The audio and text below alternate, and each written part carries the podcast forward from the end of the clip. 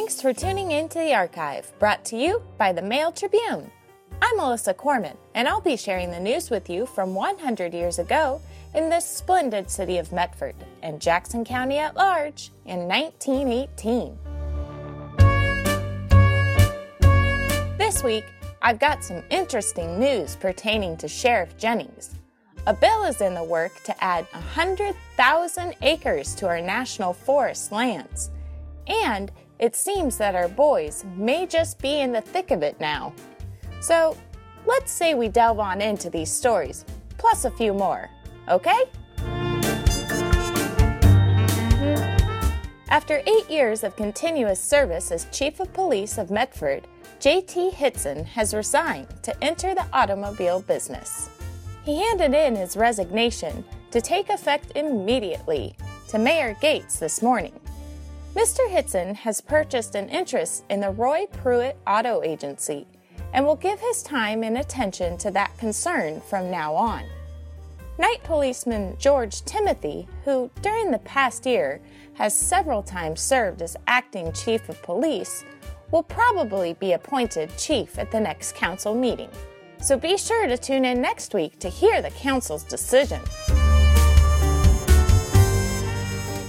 Taking advantage of the lull between grass fires and the usual demand for the fire department's services, the firemen have forsaken the hose and water for Bon Ami cleanser and a cloth. And having made a round in the fire hall, the result is illuminous. Every discernible piece of brass and pickleware, every painted piece of wood that has become tarnished, have undergone the zeal of the firefighters for neater equipment. Numerous comments on the present sightly appearance of the fire equipment have been heard. Then, the fire department members, after having given the fire apparatus an extra cleaning and polishing, as well as the firemen's quarters both up and downstairs, were still so full of pep that they actually went to work and cleaned out the city prison so thoroughly that any self-respecting bum will now enter it without protest. Yesterday, I received word that our representative is working on putting forth a bill seeking to include 100,000 acres in our national forest land. In introducing a bill for adding about 100,000 acres of land in southern Jackson County to the national forests, Representative Hawley says he reserves final judgment until he learns more fully the desires of the people in that section. He introduced it at the request of cattlemen who say it is necessary to protect their grazing lands from invading herds of sheep from California. It appears that because of the shortage of range in the San Joaquin Valley, about 10,000 sheep were brought north this season and turned to graze in the charge of Basque herders just over the Oregon side of the line. They are said to be cleaning out the feeding grounds depended upon by the resident cattlemen. Of about 100,000 acres said to be affected, about one-third are reported to unentered Oregon and California grant lands, with perhaps an equal division of the remainder between public lands and those owned by cattlemen. The stockmen see no means of protecting themselves except by having the lands go into the forest reserves. Mr. Hawley wants to be fully assured that local sentiment supports this solution before he goes further with his bill. He has more than once championed the cause of those who have protested that too much land has been placed in the reserves, and is conceded that the timber on the lands involved is not of much importance. He has been told, however, that Jackson County people approve the idea, and that the taxation of cattle run in the reserve will surpass the sums derived from any possible prospective settlement.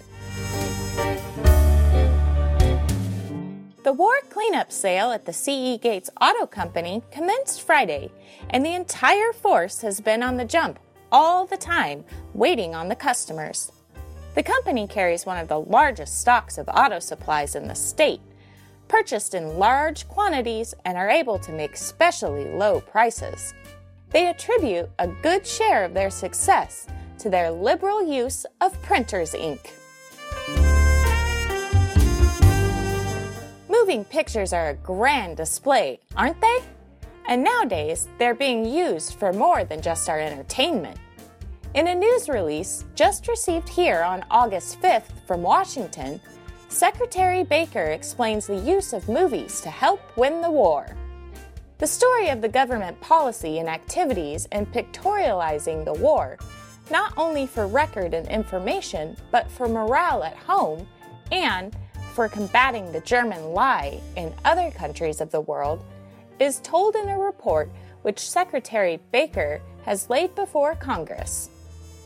It is in reply to a resolution of inquiry regarding motion and still pictures of the American Expeditionary Force and of the military preparations at home, and it shows a comprehensive system of picture activity safeguarded by a permit system devised by the Committee on Public Information and approved by the War Department. The pictures are taken by the Signal Corps units and are shown in thousands of motion picture houses under contracts on a commercial basis to help pay the committee's expenses in motion picture propaganda. The funds received from these sources, which are put in the Treasury to the committee's credit, says the report, do not represent profit in any sense. Every cent goes to manufacture and distribution of the enormous amount of film the committee is compelled to distribute without return in foreign countries as part of the United States educational campaign. All feature and war reviews will be supplied free of charge to cantonments in the United States and to the picture shows on the firing line in France. The returns are to defray the heavy expense of the free distribution demanded by the necessities of our morale at home, and even larger necessities of combating the German lie in other countries of the world.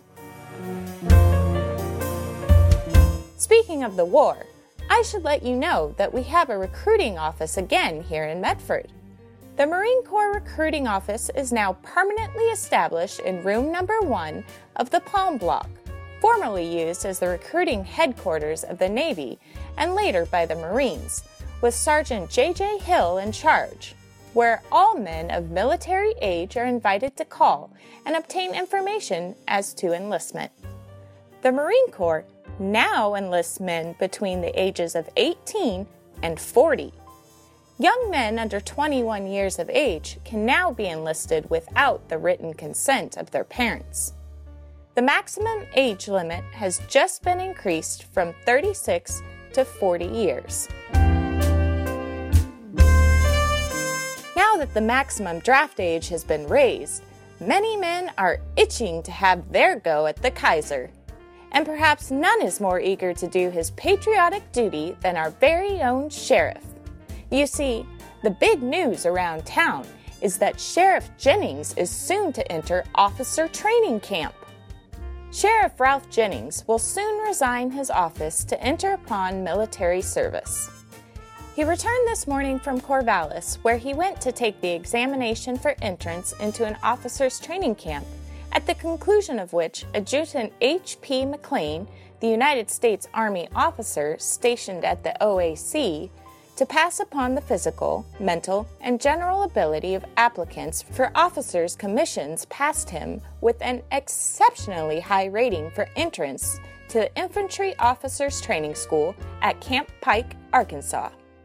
Sheriff Jennings announced today that he will be called to enter the school sometime between now and September 1st, and that until then he would not resign his office as sheriff. The county court will then appoint a man to fill out his term, which expires next January. It is also probable that Mr. Jennings will not resign from the Democratic ticket as a candidate for re-election until he receives his call, nor from his membership on the county draft board until then. The Democratic County Central Committee will name a man to take Jennings' place on the ticket, and Governor Withycombe will name his successor on the draft board. Sheriff Jennings, who is 37 years old, has for a long time had the idea in mind of going to war. He says that his desire to serve his country at the front increased strongly after seeing each group of soldiers or drafted men depart from Medford until he could no longer resist the patriotic lure. While the family plans have not been completed yet for the future, it is probable that Mrs. Jennings and their two sons, Paul and Louis, aged 17 and 15, will operate the Jennings Ranch in the Applegate District while he is at war. Let us not forget our boys who are already over there. Many of our patriotic citizens have finally received letters from their Sammies, and it looks as though our Medford boys may now be in the thick of the fight. Relatives of Jackson County boys in the 65th Artillery are watching the war news from the front with much eagerness these days, as there is a strong possibility that the 65th is engaged in the great battles. A number of letters received in the city in the past 2 or 3 weeks said that the 65th was all ready for duty in the front line and about to be sent there. Today, another mail from France arrived in the city bringing more letters indicating that the boys have been and probably are still in the fighting. Mayor and Mrs. Gates received a letter from Sergeant George Gates, written June 28th, this morning, in which he made the simple statement, "We've been at the front for a while." The letter was unusually mutilated by the censor, who cut away chunks and 1/2 pages of it. George wrote that 2 of his Medford comrades, while out on the march, collapsed from heat attacks. Sergeant Ben Plymale wrote on June 20th to Samuel T. Richardham in a letter to the latter received over 2 weeks ago that the 65th was all ready to go to the trenches, having been issued their steel helmets, gas masks, and other equipment. He stated that he and 4 other sergeants had just returned from attending a special school in higher mathematics. It is probable that the Jackson County boys of the 65th have been manipulating guns against the Huns in recent battles. Sergeant Plymale and Sergeant Carl Ringer of Eagle Point are the only Jackson County boys in Company C of the 65th. Finally, I feel the need to remind all my listeners to stay the course and be vigilant about our new sugar rations, which I told you about last week. The Food Administration is not playing around, and consequences for not following the new rules can be severe. County Food Administrator Folger warns the public not to hoard sugar. He is watching closely for violators of the food rules. This past Tuesday, he caused the arrest of an Ashland citizen on the charge of hoarding sugar, who will be fined from $10 to $50. He has summoned 3 persons before him for investigation from the northern end of the county on sugar hoarding charges. Stick to those new rules, my friends. No more than 2 pounds per person per month is allowed unless you obtain a special permit from the Food Administration. Keeping to the proper ration amount is your patriotic duty. All right then, folks, that's all I've got for you this week. Thanks for listening. Remember, these news stories have been brought to you by the Mail Tribune, a weekly series featuring news items that were drawn from the archives of the Mail Tribune from 100 years ago. You can find more stories like this in the Mail Tribune 100 column in the newspaper or online at mailtribune.com. We also have a whole slew of other podcasts on a wide variety of topics. Believe you me, you'll sure want to check them out. And also, be sure to follow us. We're on Facebook, Instagram, Pinterest, Twitter, and YouTube. If you like this podcast or if something you'd like to share with me, let me know in the comments or on Facebook. I would love to hear from you. Have a swell day and check back next week for more stories from the archive.